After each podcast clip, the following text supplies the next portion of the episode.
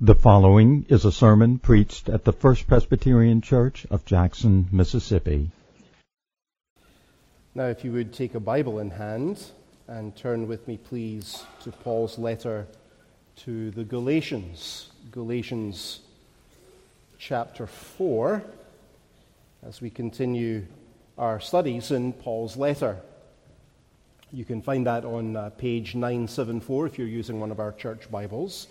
You'll remember Galatians is divided into three roughly equal sections. There's an autobiographical section in the opening two chapters, then a theological section in chapters 3 and 4, and then a more uh, directly practical section and applicatory section in chapters 5 and 6. Here in this last section, then, of the central part of the letter, the theological part of the letter, Paul is making his argument against the Galatians backsliding into legalism. He's making a theological defense of his gospel and urging them not to slide back into legalism. Last time we looked at chapter 4, verses 8 through 20, which really were something of an aside from the more overtly theological discussion that surrounds it, as Paul appeals to the Galatians on the basis of his deep personal and pastoral bond and relationship with them. But now, as he concludes the theological part of his letter, he turns back to make his appeal once more directly on the basis of Holy Scripture. Look for a moment with me, please, at our passage, Galatians 4:21 through 31. Paul recalls here the way God gave Isaac to Abraham's wife supernaturally by his grace according to his covenant promise, very appropriately on a baptism Sunday, where we rehearse that very same covenant promise upon which we depend not only for our own salvation, but also for the salvation of our children. That's, uh, you can find that in Genesis chapter 17. But then Hagar, Abraham's slave woman, bore Ishmael to Abraham naturally, Paul says, according to the flesh. And Paul is reflecting on these two women and their two sons. And as he does so, he identifies a pattern, one that is repeated in all the covenant, the covenantal dealings of God with his people across the ages. And most especially repeated in the contrast between a religion of legalistic, works based self righteousness that is no better, he says, than slavery, and a religion of free grace, which operates, he says, according to the covenant promises of God. Now, let me just pause here and preface this whole uh, exposition by acknowledging that many scholars of Paul criticize his writing in this part of Galatians as the least clear section of the book. It is admittedly a difficult passage. And scholars will often wring their hands over what Paul calls here an allegory which they say is really nothing more than Paul reading back into the story of Abraham, Sarah, and Hagar details that are not actually there in service of his own theological agenda. That is fundamentally, however, to misunderstand what Paul is really doing here. It is true that in verse 24, if you look at it, Paul says that Sarah and the Sarah and Hagar story can be interpreted allegorically. But he's using that word allegory differently than the way we tend to use it today. Paul means something more like analogy. That is, he is tracing patterns and common trajectories that keep on appearing in different contexts throughout the Holy Scriptures. And that's why in verse 25 he uses another word, a different word, that helps explain what he means by this word allegory. It's translated in our version correspondence. That's what Paul means by correspondent, uh, by allegory. There's a typological and thematic correspondence between the Hagar and Sarah story and the way God deals generally with his people. And so, far from cynically criticizing Paul's handling of Scripture, I think we ought to learn from it. Paul is not imposing on a passage or randomly spiritualizing the text in order to force into it a meaning that it did not originally carry. That would always be a misuse of the Bible. In fact, he is reading the text so carefully and so sensitively that he discerns themes and patterns emerging in one place that continue to appear and to recur in many other places. And in our passage, he connects them subtly and well together, as we will see.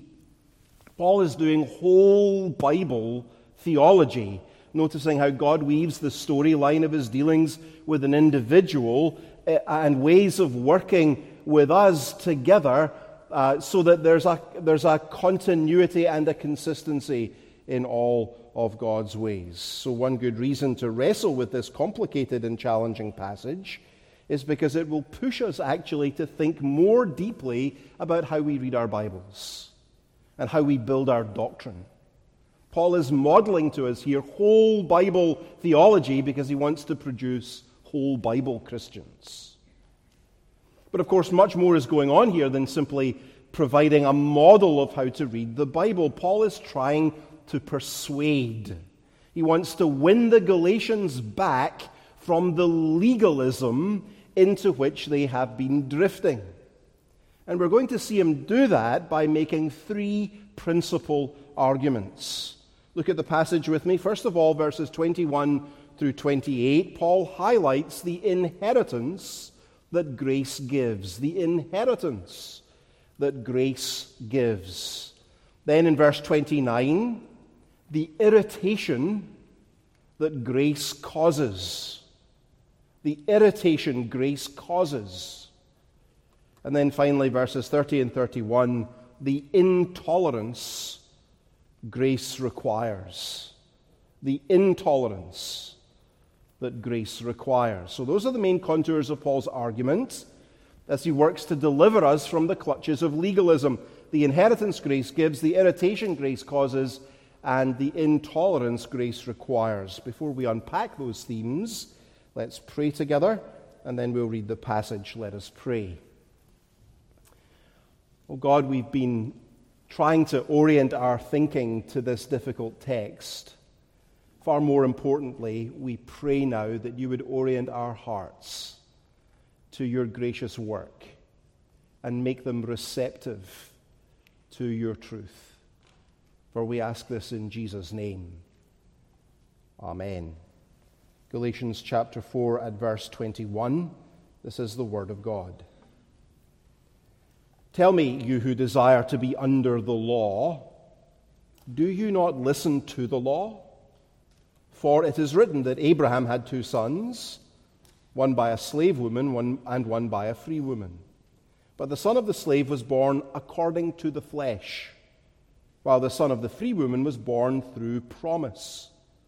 Now, this may be interpreted allegorically.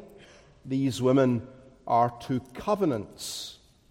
One is from Mount Sinai, bearing children for slavery. She is Hagar. Now, Hagar is Mount Sinai in Arabia. She corresponds to the present Jerusalem, for she is in slavery with her children. But the Jerusalem above is free, and she is our mother. For it is written, Rejoice, O barren one who does not bear. Break forth and cry aloud, you who are not in labor, for the children of the desolate one will be more than those of the one who has a husband. Now, you brothers like Isaac are children of promise. But just as at that time he who was born according to the flesh persecuted him who was born according to the Spirit, so also it is now.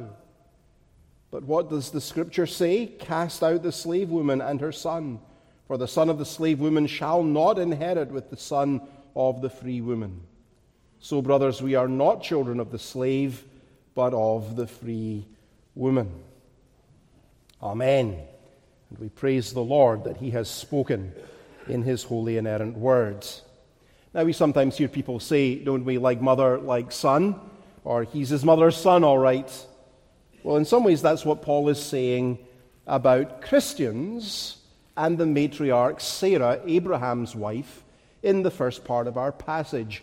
Believers in Jesus are all Sarah's sons and daughters. Now, notice how Paul starts his argument in verse 21. It's actually really rather a sharp challenge to the Galatians, isn't it? Look at verse 21.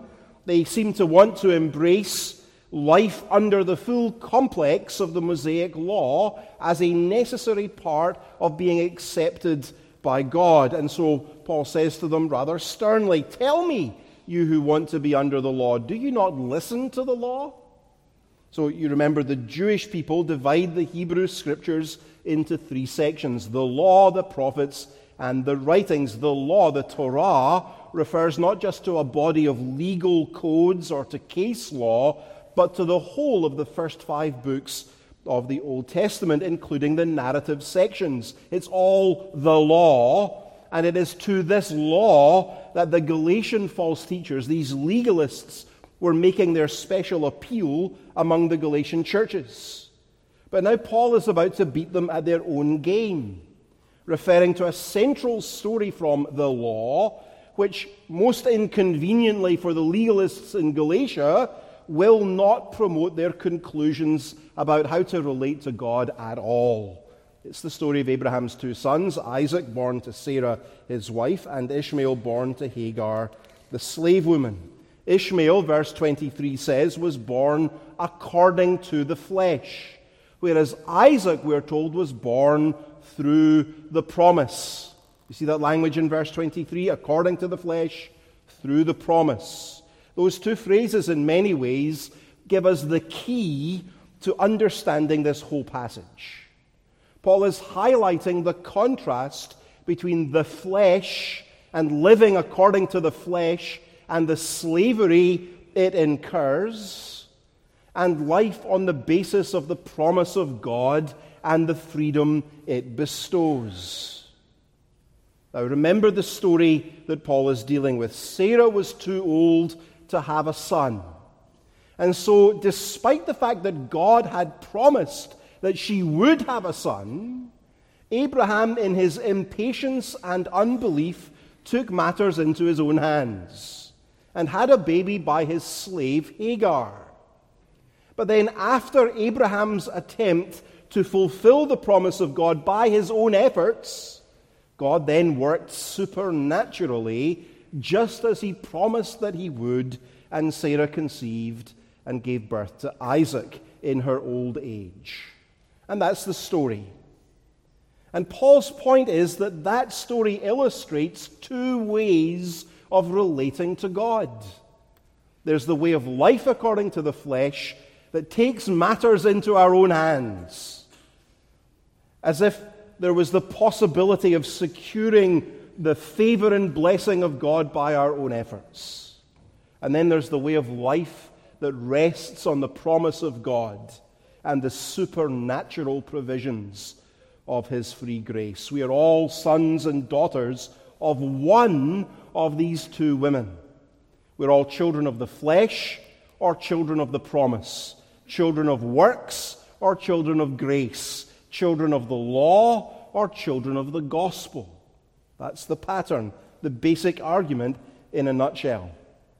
Now let's look a little more closely at how Paul makes that case. These women, he says in verse 23, represent two covenants. That is to say, they reflect two possible approaches to God's covenant relationship to his people.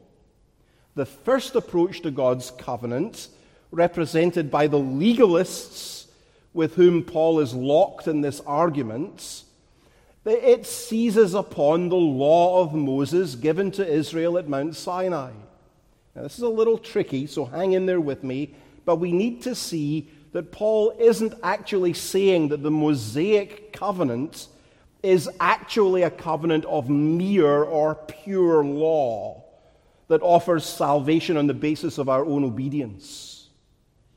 Not at all. Paul is saying, rather, That's how the false teachers in Galatia misunderstand God's covenants. It's how they view and distort the Mosaic law. They turn it into a covenant of works, into a way of self salvation, which it was never intended to be. In an earlier sermon in this series, back when we looked at chapter 2, 17 through 21, you may remember we used the illustration, not original to me, of a railway line and a ladder. Do you remember that? The law of Moses is meant to be a railway line along which the engine of our Christian lives travel, empowered all the way by God's free grace alone. God's law is not meant to be a means to salvation, it's meant to provide the direction of our lives that they now gladly take, having already been saved freely, not by works, but by grace alone. But the legalists pull up the railway line of God's law and turn it on its end and make it into a ladder. They sought to use the law for what it was never meant to be and cannot ever really be a means by which to climb our way to God under our own strength by means of our own good works and efforts, one good work of ours at a time, one rung of the ladder after the next. That's how the false teachers were using the law of Moses and the covenant at Mount Sinai. But as a persuasive, but as persuasive as the legalists made that approach appear to the Galatian believers, Paul says it is really only life according to the flesh. In fact, in verse 20, 25, look at verse 25, he says, All this approach can ever do is reduce your life to slavery. You will end up resembling the mother of this approach, Hagar, who provides a child for Abraham without regard to the promise of God. They took matters into their own hands instead of trusting in the Lord, and slavery is the consequence. Everyone who uses God's law, who tries to come to God this way, ends up in bondage. So Hagar models the fleshly approach. Have you got that? That's how the legalists understood Mount Sinai and the Mosaic law as a way of self salvation by the power of fleshly obedience. You'll notice in verse 25 that in Paul's contemporary situation, that approach to relating to God was embodied by the earthly city of Jerusalem, the home of global Judaism, which, though it tried to keep the law for justification in the sight of God, only ever resulted in spiritual slavery. But there is another approach, Paul says, to relating to God. The approach represented in the passage by Sarah and her son Isaac. They embody another way of thinking about God's covenant with his people, one entered not by law keeping, but by free, undeserved grace, held out in the promise of the gospel. If Hagar is the symbolic mother of legalism, represented by earthly Jerusalem, then Paul says in verse 26 Sarah is the mother of all who trust the promise of grace in Jesus Christ represented by the Jerusalem above, which is free, not in bondage. She is our mother, he says. And then in verse 27, you'll notice how Paul takes that pattern and sees it repeated again much later on in the story of Israel's own national life, as he quotes from the prophecy of Isaiah chapter 54. You see that in verse 27? Paul quotes Isaiah 54, which is speaking to national Israel. Rejoice, O barren one who does not bear. Break forth and cry out, you who are not in labor, for the children of the desolate one will be more than those of the one who has a husband. So Paul is highlighting in Isaiah the same pattern of grace, not works, promise, not flesh, gospel, not law. Just like the barren Sarah the apparently barren remnant of Israel in Isaiah's time will one day bear more children by the supernatural work of God than the one who has a husband ever could by natural means. The children of promise will multiply as the true sons and daughters of Abraham all over the world as they come to trust the promise of the gospel. Now, despite the complexity, and I'll admit that was a big chunk of raw beef I'm asking you to digest, but despite the complexity of that argument, it's densely packed and takes a bit of untangling. The point Paul's making actually is really very simple, isn't it? He's asking us all the question whose child are you really? Who is your mother? I was really tempted at this point to say, Who's your mama? But I just can't quite bring myself to say that. is it Hagar or Sarah? Is it Sinai or Calvary? Is it Moses or Christ? Is it the law or the gospel? Is it the flesh or the promise? If you're trusting in Jesus, then on the basis of the promise of grace alone, you're the child of the New Jerusalem, born like Isaac, not of blood, nor of the will of the flesh, nor of the will of man, but born of God. You're born from above, as Jesus told Nicodemus he must be. You're a child of the Jerusalem above. That's what the citation, that's why the citation from Isaiah 54 is so appropriate here. Because it begins with a summons to joy. If you're born from above, regardless of your earthly circumstances, you have the best reason of all for joy, don't you? And so he says, Rejoice. Only the sons and daughters of the free woman, heirs of the Jerusalem above, have grounds for lasting joy. They are not in the bondage and slavery of sin, bondage under the law, bondage before the wrath and curse of God, bondage under satanic opposition and oppression. No, we are free by His grace, adopted children of God, born again and made His own, heirs of God and co heirs with Christ, and bound for glory forever. Rejoice. That is the inheritance that only grace gives. Who is your mother? Is yours a life of slavery, or do you know the joy of gospel freedom? Then notice with me in the second place, first of all, the inheritance grace gives. Now, the second, in the second place, the irritation grace causes. The irritation grace causes. Suppose you're a child, suppose you are, in fact, a child of the free woman, an heir of grace, a citizen of the heavenly Jerusalem. You are trusting today in the Lord Jesus Christ alone for your salvation. Is it always and only joy and gladness from here on out? Is that what you can expect? To bounce through life with a smile on your lips and a skip in your step. Is that how it's going to go? What ought we to expect of the Christian life? Well, look down at verse 29. Notice Paul's great realism with the Galatians as he extends his metaphor. But just as at that time he who was born according to the flesh persecuted him who was born according to the Spirit, so also it is now.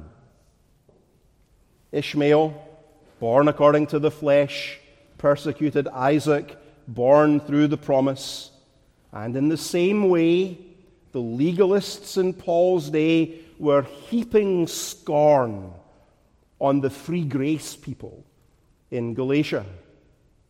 And the reason they were reacting so badly to Paul's gospel of free grace is because grace is an irritant to the soul of the self righteous.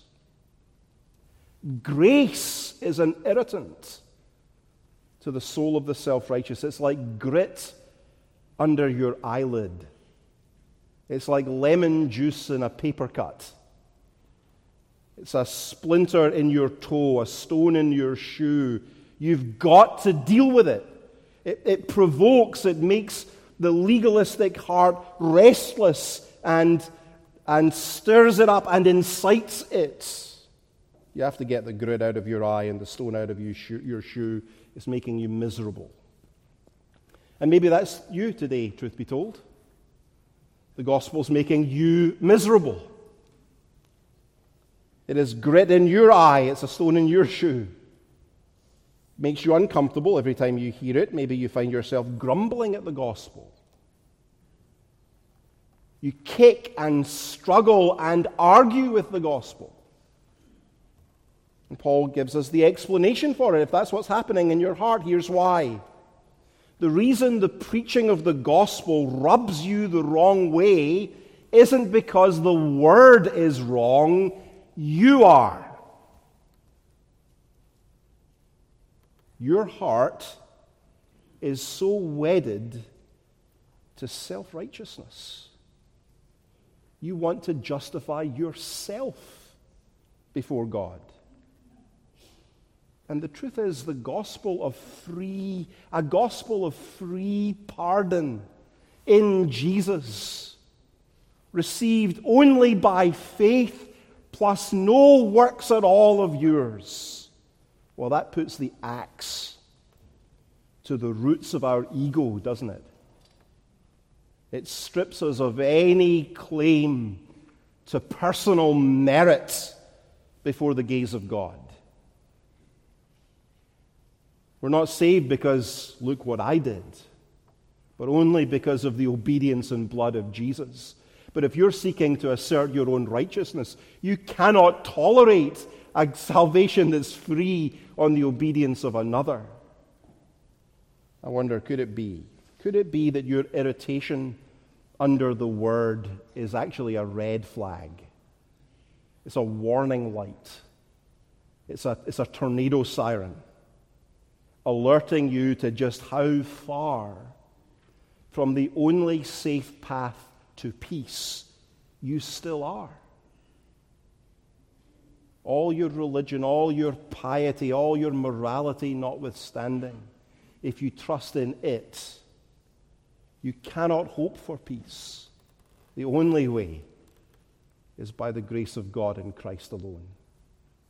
There's also a word of warning here for faithful Christians. Paul wants the, Christ- the Galatian Christians to understand opposition and pushback and criticism and persecution really shouldn't surprise them. Of course, the Christian life will not be a, a, a, an endless succession of happy moments where you skip cheerfully through the daffodils of divine favor. No, no.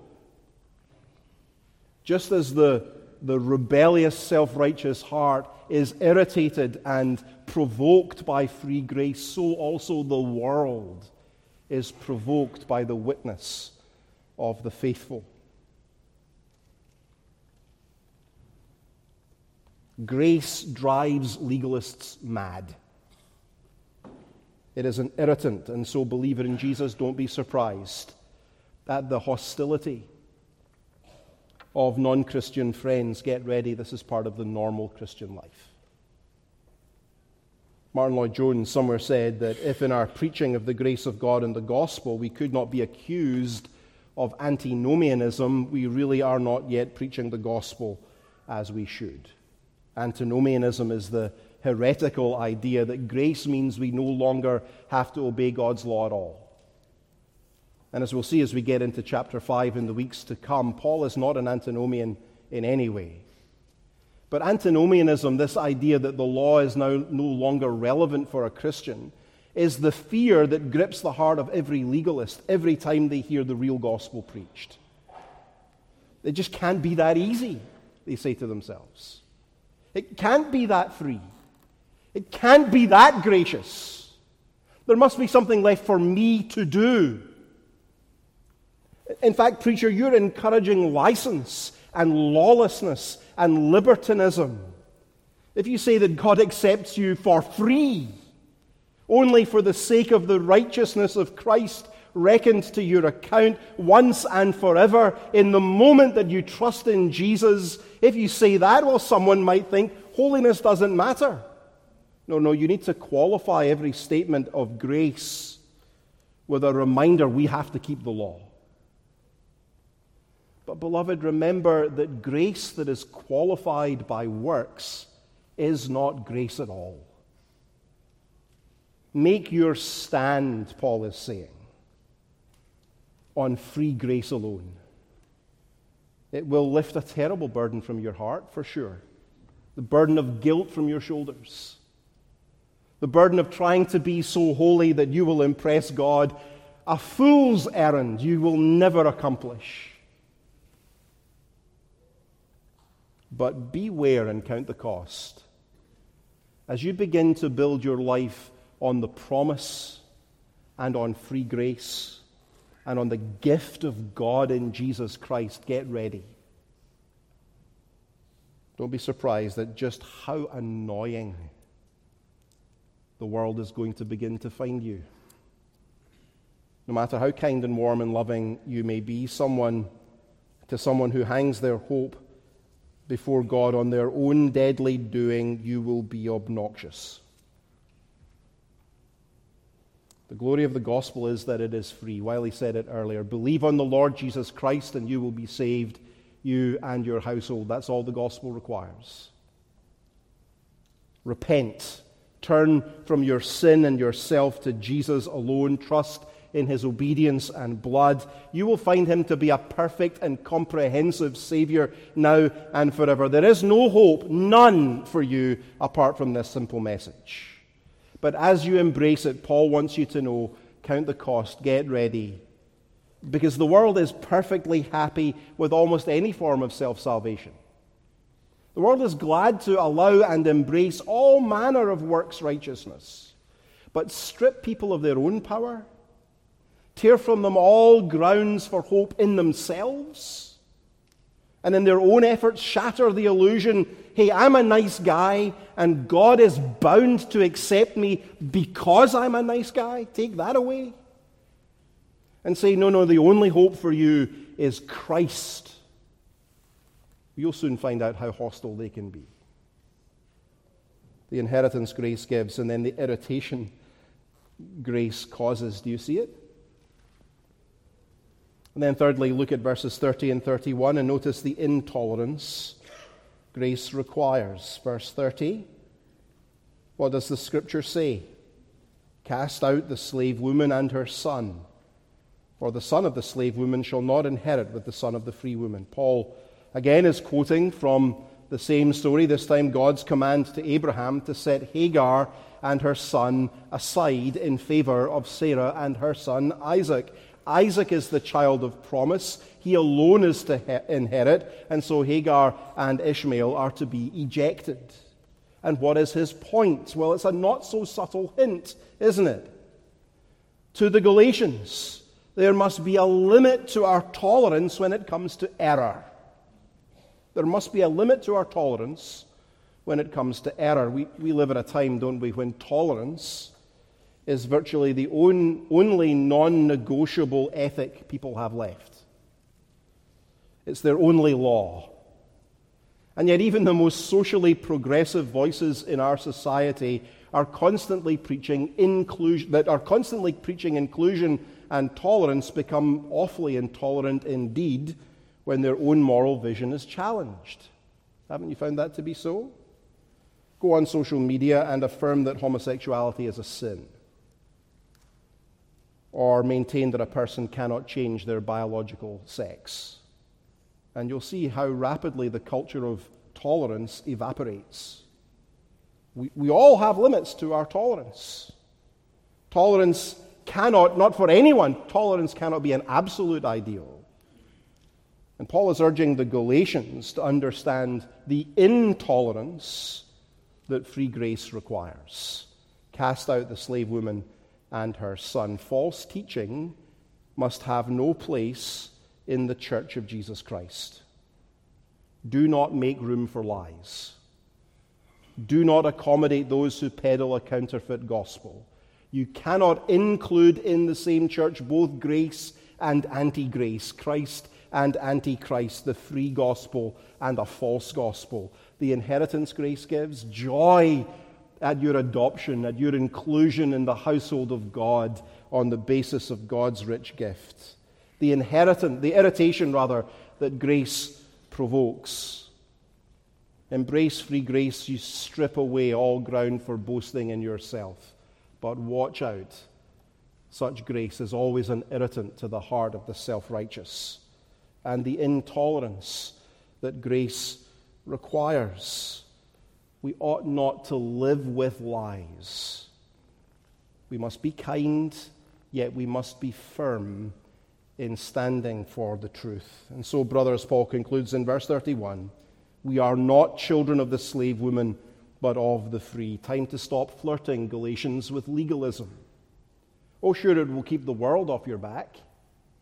People understand self salvation, even if they don't embrace your peculiar religious brand of it.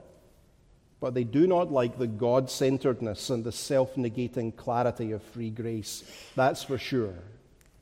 But in the end, you can't have it both ways. Are you trying to have it both ways? To be in the world and of the world? Do you see how you're either Sarah's son or you're Hagar's? Who is your mother? If you're a child of the free woman, a child of grace, then it's time to embrace the gospel of free grace in all its fullness and clarity that it deserves, and to put away now the last vestiges of legalism that may remain in your heart. They will only ever rob you of joy.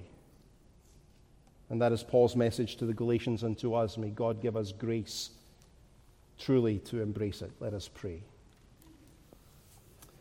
Our Father, this is a difficult passage and a hard message, and our hearts are, well, they're fickle. Mine, my heart. I want to assert my own righteousness and to boast in the work of my own hands and to claim some corner of my salvation for myself. I suspect that is the confession of so many of us here today.